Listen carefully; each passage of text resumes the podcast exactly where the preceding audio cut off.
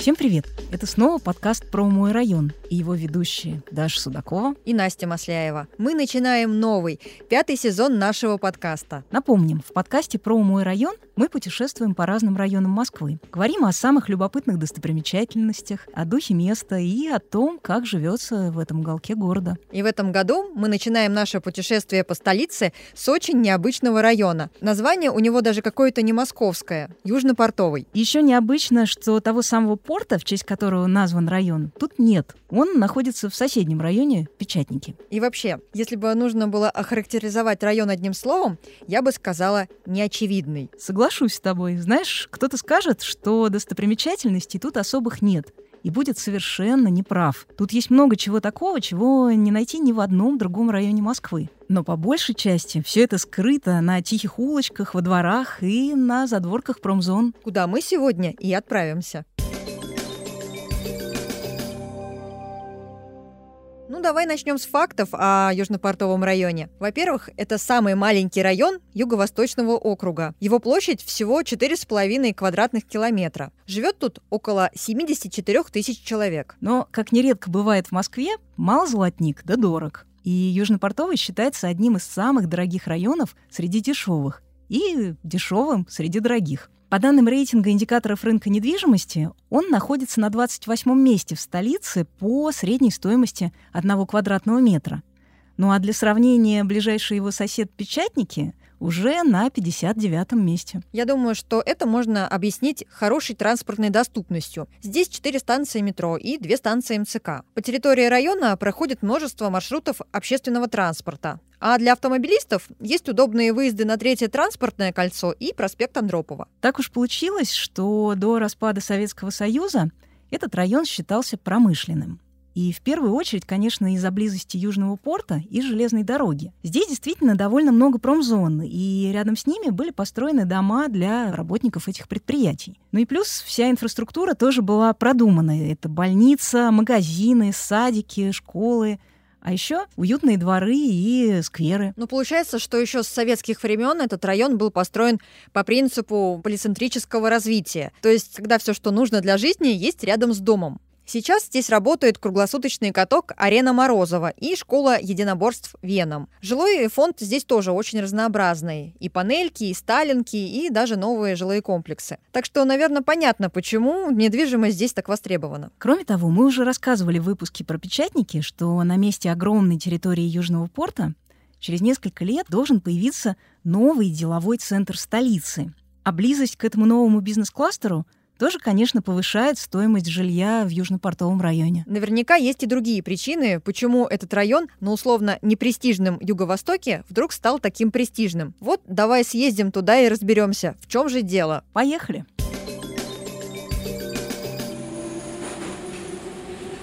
Мы приехали на станцию Дубровка, и, надо сказать, у нее довольно интересная история. А я знаю, что изначально она должна была называться Шарика-Подшипниковская. Ну вот такое непроизносимое слово. Да, это точно. И в районе многое связано с этим непроизносимым словом. Потому что тут еще с 30-х годов прошлого века находится первый подшипниковый завод. Это старейший подобный завод в России. И, кстати, часть завода до сих пор работает. Ну, собственно, интересная история про метро Дубровка как раз связана с Шарикоподшипниковским заводом и с соседними производствами. Потому что пока они вовсю работали, строители никак не могли открыть эту станцию. Часть воды с производств попадала в грунт и размывала его. И около четырех лет поезда проезжали эту станцию без остановок. А открыть ее удалось только после кризиса 98 года, когда многие производства просто встали. Может быть, как раз поэтому главное украшение станции — витраж Сураба Царители.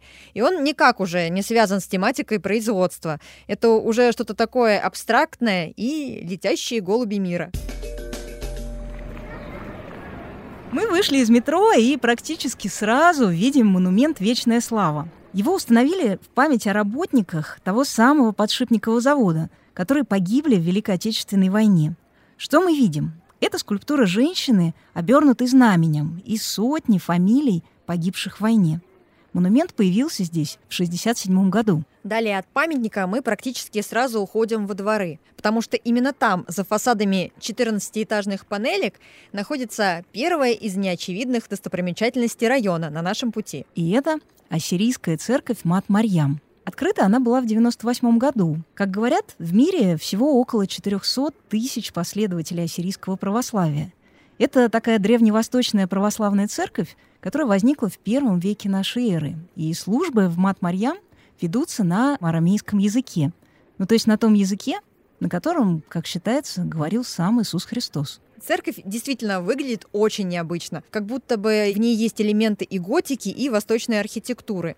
Ну и то, что она выполнена из новенького красного кирпича, тоже добавляет необычности. Но внутрь нам, к сожалению, попасть не удалось, поэтому мы движемся дальше и возвращаемся в сквер на Шарько-Подшипниковской улице. Ну а там нас встречает довольно лихого вида детская площадка. Это такие пустившиеся в пляс дома и извивающиеся стилизованные цветы. Кстати говоря, сквер у метро Дубровка благоустроили в 17 году. И если когда-то это была такая непримечательная транзитная зона вдоль оживленной улицы, то сейчас это вполне комфортное пространство для отдыха. Кроме детской площадки, тут есть еще и фонтан. Надо вернуться сюда летом и посмотреть на него, а еще послушать и выяснить, почему этот фонтан называют поющим. Ну, в общем, и в холодное время года тут есть на что посмотреть. Прямо по курсу у нас здание с совершенно потрясающей абстрактной мозаикой на двух фасадах. В любой подборке самых красивых столичных мозаик советского периода вы обязательно найдете это здание. Это не технологии машиностроения.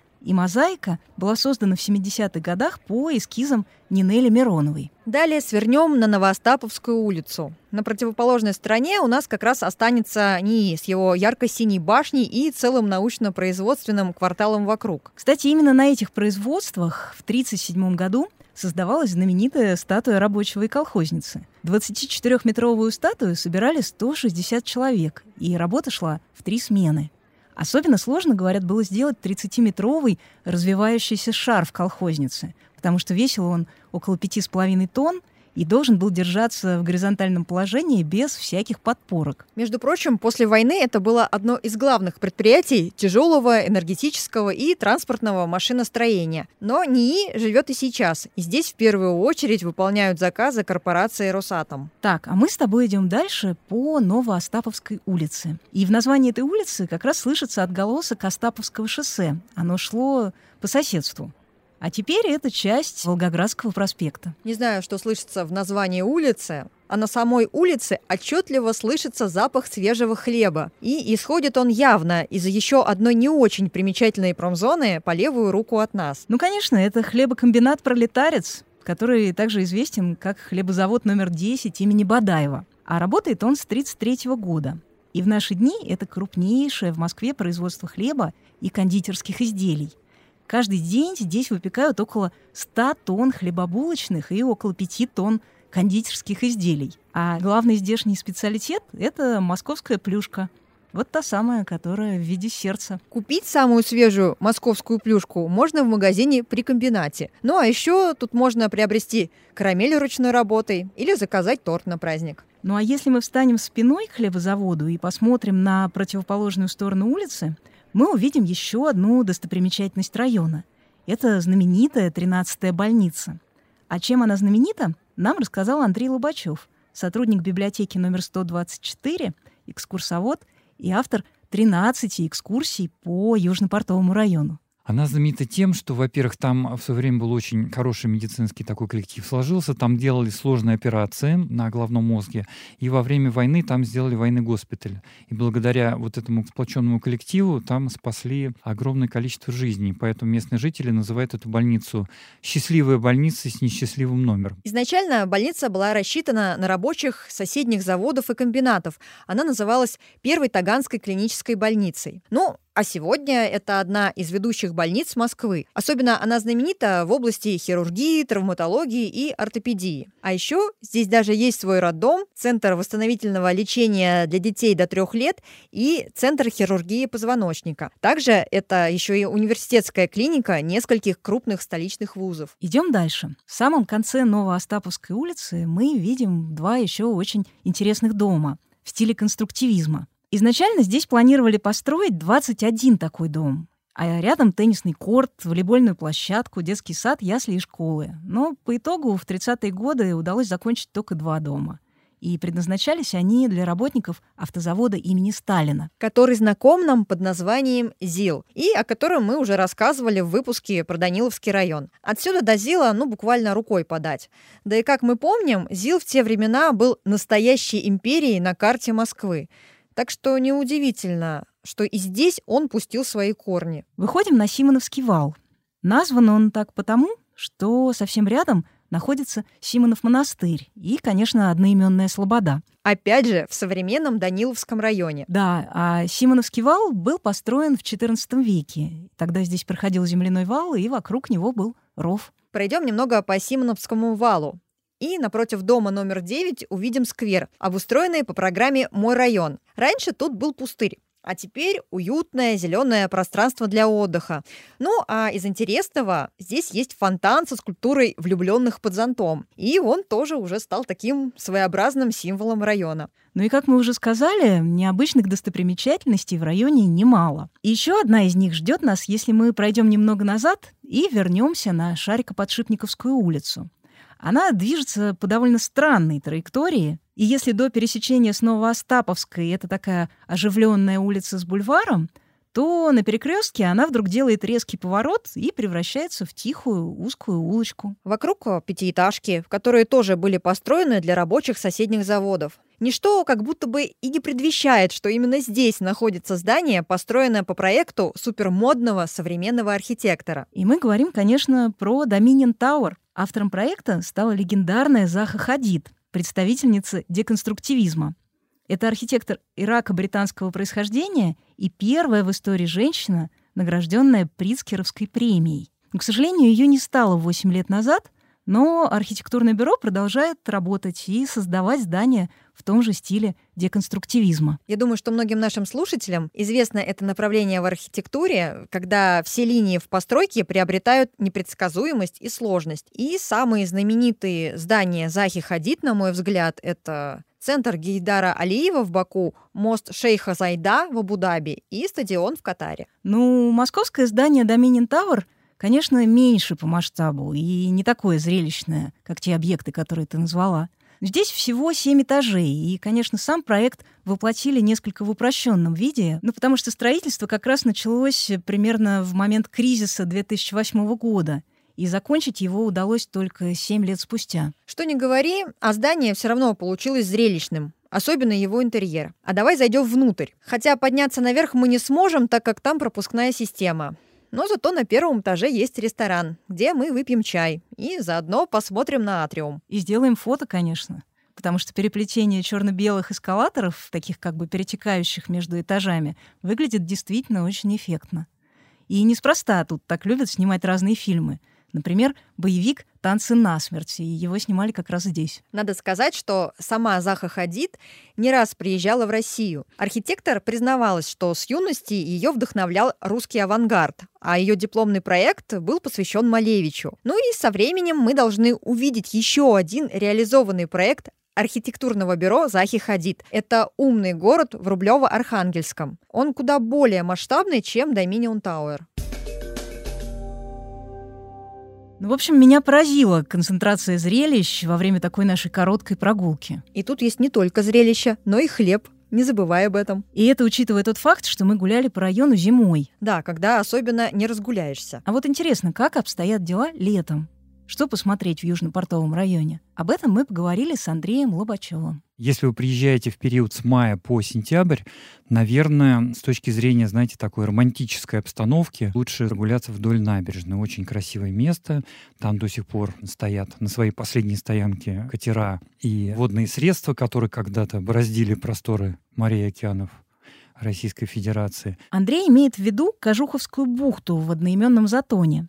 Здесь действительно можно увидеть множество списанных судов. А еще здесь есть водозаборная и водонапорная башня с почти столетней историей. Ну, можно прийти сюда просто отдохнуть на берегу у Кожуховского затона.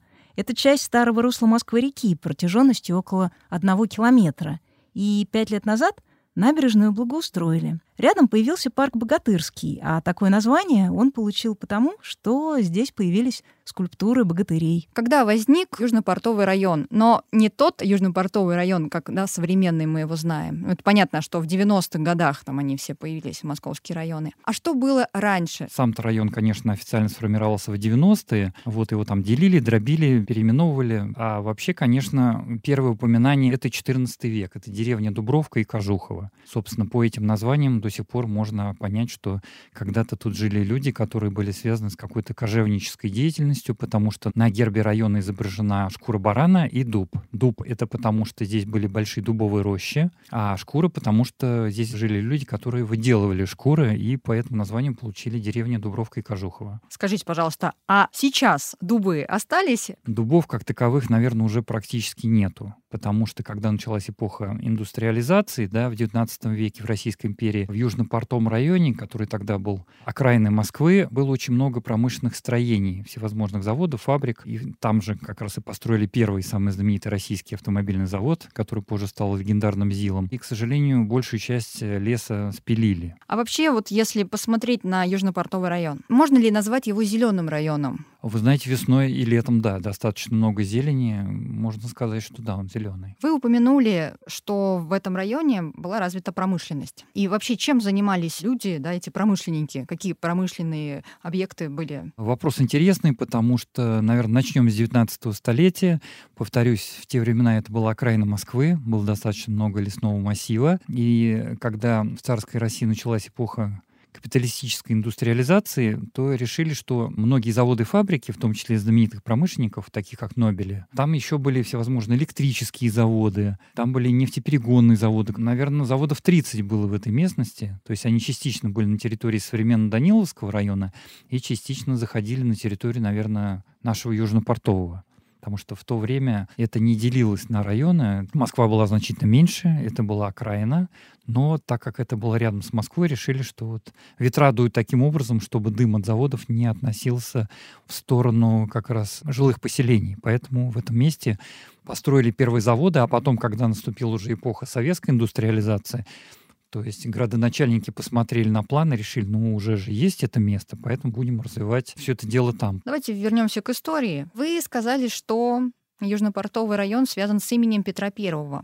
Можете об этом рассказать? Да, конечно. Можно даже в каком-то смысле сказать, что боевая слава русского оружия началась именно в нашем районе. То есть тогда он, конечно, не был южным портом, потому что, раз уж мы упомянули больницу номер 13, как раз в районе этой больницы, которой еще тогда не было, построили так называемый ретраншемент. То есть это было укрепление. И Петр I провел свои исторические кожуховские маневры, потому что это было близ села Кожухово.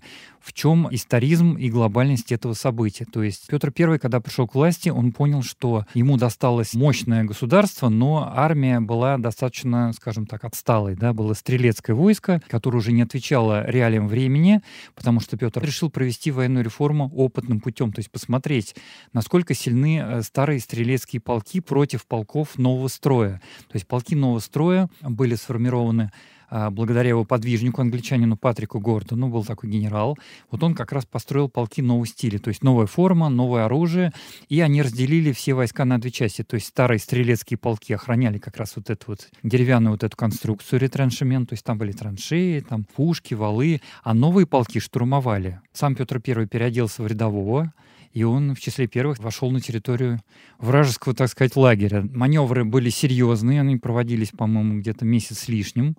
Вот там даже были убиты и ранены. То есть там, конечно, применяли сырой порох, но все равно были взрывы и была имитация настоящего сражения. По факту этого действия Петр понял, что стрелецкие полки больше не функциональны. Поэтому он провел реформу. И когда Кожуховское вот это войско возвращалось в Москву, но многие москвичи так презрительно сказали, а, кожуховцы, попробуйте татарской пульки, что, дескать, это все игра. Но Петр I услышал эти слова, запомнил и применил наше русское оружие уже в Крыму. То есть таким образом полки нового строя отбили крепость Азов, которая считалась непобедимой. И это как раз прямое следствие кожуховских маневров, которые были на территории нашего Южно-Портового района. Правильно ли я понимаю, что район Южно-Портовый — район без порта? Да, вы знаете, получился такой парадокс, что на гербе есть якорь, на гербе есть водная гладь, синего цвета — это нижняя часть герба, да. Но сам порт относится, почему-то так, по иронии судьбы, сам порт относится к соседнему району Печатники. Но так как мы граничим, да, есть Южно-Портовая улица, она как раз является вот таким, я бы сказал, водоразделом, все равно в названии некоторых даже улиц, видите, сквозит тема как бы воды Москва-реки. Южно-Портовая улица пересекает Третье транспортное кольцо и превращается в уже знакомую нам Шарико-Подшипниковскую. А совсем рядом с Третьим кольцом находится велозаводский рынок, который популярен у москвичей еще с советских времен. После реконструкции в 2018 году здесь открылся фудкорт. Можно сказать, что велозаводский рынок — это тоже достаточно такой исторический объект. У него многолетняя история. Конечно, от старого рынка осталось только название. Он теперь современный, чистый, красивый, просторный. Там, в принципе, есть где поесть. Там на территории есть кафе, рестораны. Название такое достаточно легендарное, потому что в свое время он обслуживал всю Вилзаводскую улицу, все окрестные как бы местности, да, и, ну, можно сказать, что главный был рынок Южно-Портового района. В Южно-Портовом районе довольно много скверов и маршрутов для прогулок. Но, к сожалению, не так много культурно-досуговых достопримечательностей. Здесь находится цирк танцующих фонтанов «Аквамарин». Это одновременно и цирк, и балет на льду. И все это на фоне танцующих фонтанов. Есть знаменитый стадион имени Эдуарда Стрельцова. Был такой персонаж в истории нашего спорта, и мы тоже можем гордиться, потому что этот человек, он был знаменитым футболистом, я бы сказал, мирового уровня, потому что в свое время, когда посмотрели, как он играет, был нападающим, да, он играл за московской торпедо, был достаточно мощный клуб тогда. Его даже приглашали выступать за сборную Франции, но он как патриот отказался. И он как раз проживал в доме номер 9 по Вилзаводской улице. Это соседнее здание с нашей библиотекой. И когда мы водим экскурсии, я, конечно, рассказываю, что здесь жили такие люди. А в самом здании, раз уж мы затронули футбольную тему, в самом нашем доме, Вилзаводской 11, жил еще один знаменитый торпедовец Валерий Воронин. Он был капитаном столичного торпеда. У него тоже достаточно интересная, правда, непродолжительная жизнь, но она вот связана с советским футболом. И когда построили стадион, его сейчас преобразовали, да, он более такой современный, там спортивные секции, клубы, его как раз назвали в честь Эдуарда Стрельцова, там при входе стоит памятник ему. У вас есть еще один памятник, посвященный футболу. Там, по-моему, два футболиста изображены. Да, там во дворах есть такой Можете маленький рассказать? памятник. О нем, кстати, мало кто знает. Он достаточно, так я бы сказал, запрятан во дворах. Информации по нему не очень много. Единственное, что его построил один из знаменитых как бы, скульпторов того времени, да, и он символизирует как раз тему советского футбола, потому что в советское время у нас очень сильно в СССР был развит культ вот спортивного образа жизни то, что называется в здоровом теле здоровый дух. И одним из направлений как раз был футбол. То есть футбол той эпохи, он, я бы сказал, был сильнее, чем тот, который сейчас у нас, к сожалению. И сильные игроки, в том числе, жили на территории нашего района, и вот как я уже упомянул, московская торпеда был одним из тех клубов. А при желании можно, да, найти в Яндексе, он, по-моему, так и называется, футболисты. Там два футболиста отнимают друг у друга мяч. Причем уникальность этого объекта в том, что сделано так, что как будто они живые, они бегут, и они как бы под углом. Напоминает о футболе прям вот, что вот хочется сразу пойти на стадион, купить билет, поболеть за торпеда. Какие плюсы и минусы есть у Южно-Портового района? Ну, минусы, наверное, все-таки, что он, наверное, бывший промышленный район, да, то есть его еще как бы такой совсем территорий территории не сделали, может быть, в будущем. Плюсы, что место достаточно историческое, интересно, есть что посмотреть и, как я сказал, есть где погулять. И как обстоят дела с транспортной доступностью в районе? С транспортом у нас все хорошо. То есть есть станция метро Автозаводская, есть станция метро Кожуховская, а, автобусные маршруты есть. Мы сообщаемся мостом Нагатинским с э, островом Нагатина-Айленд, как его теперь модно называют, да. А есть Южно-речной порт, который вот открыли в этом году, возобновили речные как бы маршруты, от него отходят круизные корабли, и теперь вот даже сделали причал, куда, так сказать, пристыковываются вот эти вот прогулочные теплоходы нового типа, вот эти электрические, синички, как их называют. Опишите, пожалуйста, район. Какой он, Южно-Портовый район для вас? Наверное, он современный, индустриальный, но с такой ноткой историзма. Одна из наших экскурсий, которую я веду, это архитектурный памятник Южно-Портового района. На небольшой площади под открытым небом собраны произведения разных архитектурных стилей, как то сталинский ампир, стиль пролетарского конструктивизма. Есть такой знаменитый дом Милениса. Потом есть интересная такая Брежневская высотка, это здание Росатома. С точки зрения древнерусского такого зодчества, то в этом стиле построены два храма. Храм Александра Невского, Он построен в шатровом стиле древнерусском, хотя это современное, как бы, ну, как говорят сейчас, новодел, но тем не менее он построен в старинном русском стиле. И есть еще один храм, который находится там, где вот рядом печально известное место Нордост. Вот рядом с ним построили этот храм, он тоже в этом древнерусском шатровом стиле. И есть еще два очень интересных как бы строения, да, куда я обязательно вожу своих туристов. Это ассирийская церковь, ассирийская община, которая живет в Москве, храм Мат Марьям. Он построен в таком древнем ассирийском стиле, ближневосточном, очень интересная конструкция. И второе место, куда обязательно надо ходить посмотреть, это Dominion Tower. Если когда-то смотрели Гарри Поттера, то замок в Шотландии, в котором снимали, там внутри у них в чем интерес этого замка Хогвартса, где они учились, там внутри движущиеся лестницы. И вот если вы зайдете внутрь Dominion Tower, там вообще-то офис туда совсем внутрь не пускают, там вот ощущение, что вот все какое-то волшебное. А как записаться к вам на экскурсию? Как вообще попасть? И в какое время года вы их проводите? Но мы решили опытным путем, что в холодное время года мы проводим экскурсии виртуально в нашем медиазале, в библиотеке. Как правило, мы даем анонсы в соцсетях. Экскурсии все бесплатные, записываться не надо, просто приходите в нужное время к нам в библиотеку. Это адрес улица Велзаводская, дом 11, дробь 1. Скажите, пожалуйста, а очные экскурсии, когда у вас начинаются? Очные экскурсии, по моей практике, мы начинаем где-то вот в марте, в апреле. В апреле уже точно на открытом воздухе, потому что март у нас месяц такой сложный. Что касается самого Южного порта, то у нас разные экскурсии. Есть экскурсии военно-патриотические, потому что минимум четыре улицы в нашем районе названы в честь героев Великой Отечественной войны. Это улица Петра Сайкина, это пограничник, который погиб молодым, защищая заставу.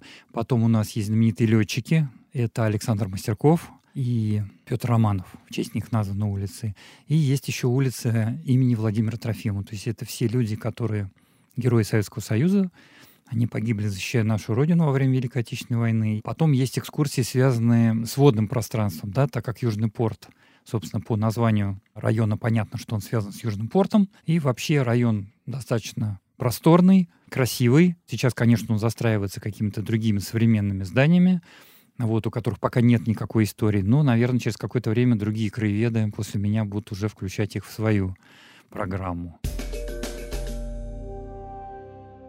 Нельзя не сказать еще про одну точку на карте района, которая связана с трагическими событиями 2002 года. Это бывший дворец культуры первого подшипникового завода на пересечении Первой Дубровской и улицы Мельникова. Именно здесь шел мюзикл «Нордост», и произошел страшный теракт котором погибли 130 человек. Через год после этих событий здесь появился мемориал жертвам. Это камень с надписью «В память о жертвах терроризма» и стела из белого гранита с тремя бронзовыми журавлями. И это тоже часть истории района, сколько бы времени ни прошло. Ну и если говорить про время, то в Южно-Портовом районе есть очень необычный артефакт, который, как мне кажется, максимально наглядно отражает смену эпох – а создан он был самой природой. Я думаю, ты имеешь в виду водоразборную колонку, вросшую в дерево, которая находится на улице Трофимова рядом с домом 22. Говорят, что это самая последняя подобная колонка в Москве, и с каждым годом она все больше утопает внутри старого клена. Постепенно скрывается, но полностью не исчезает. Ну прямо как старый дух – промышленных кварталов Южно-Портового района. Именно так. И на этом мы заканчиваем наш первый в этом году выпуск. Впереди еще много чего интересного, поэтому не забывайте подписываться на наши соцсети,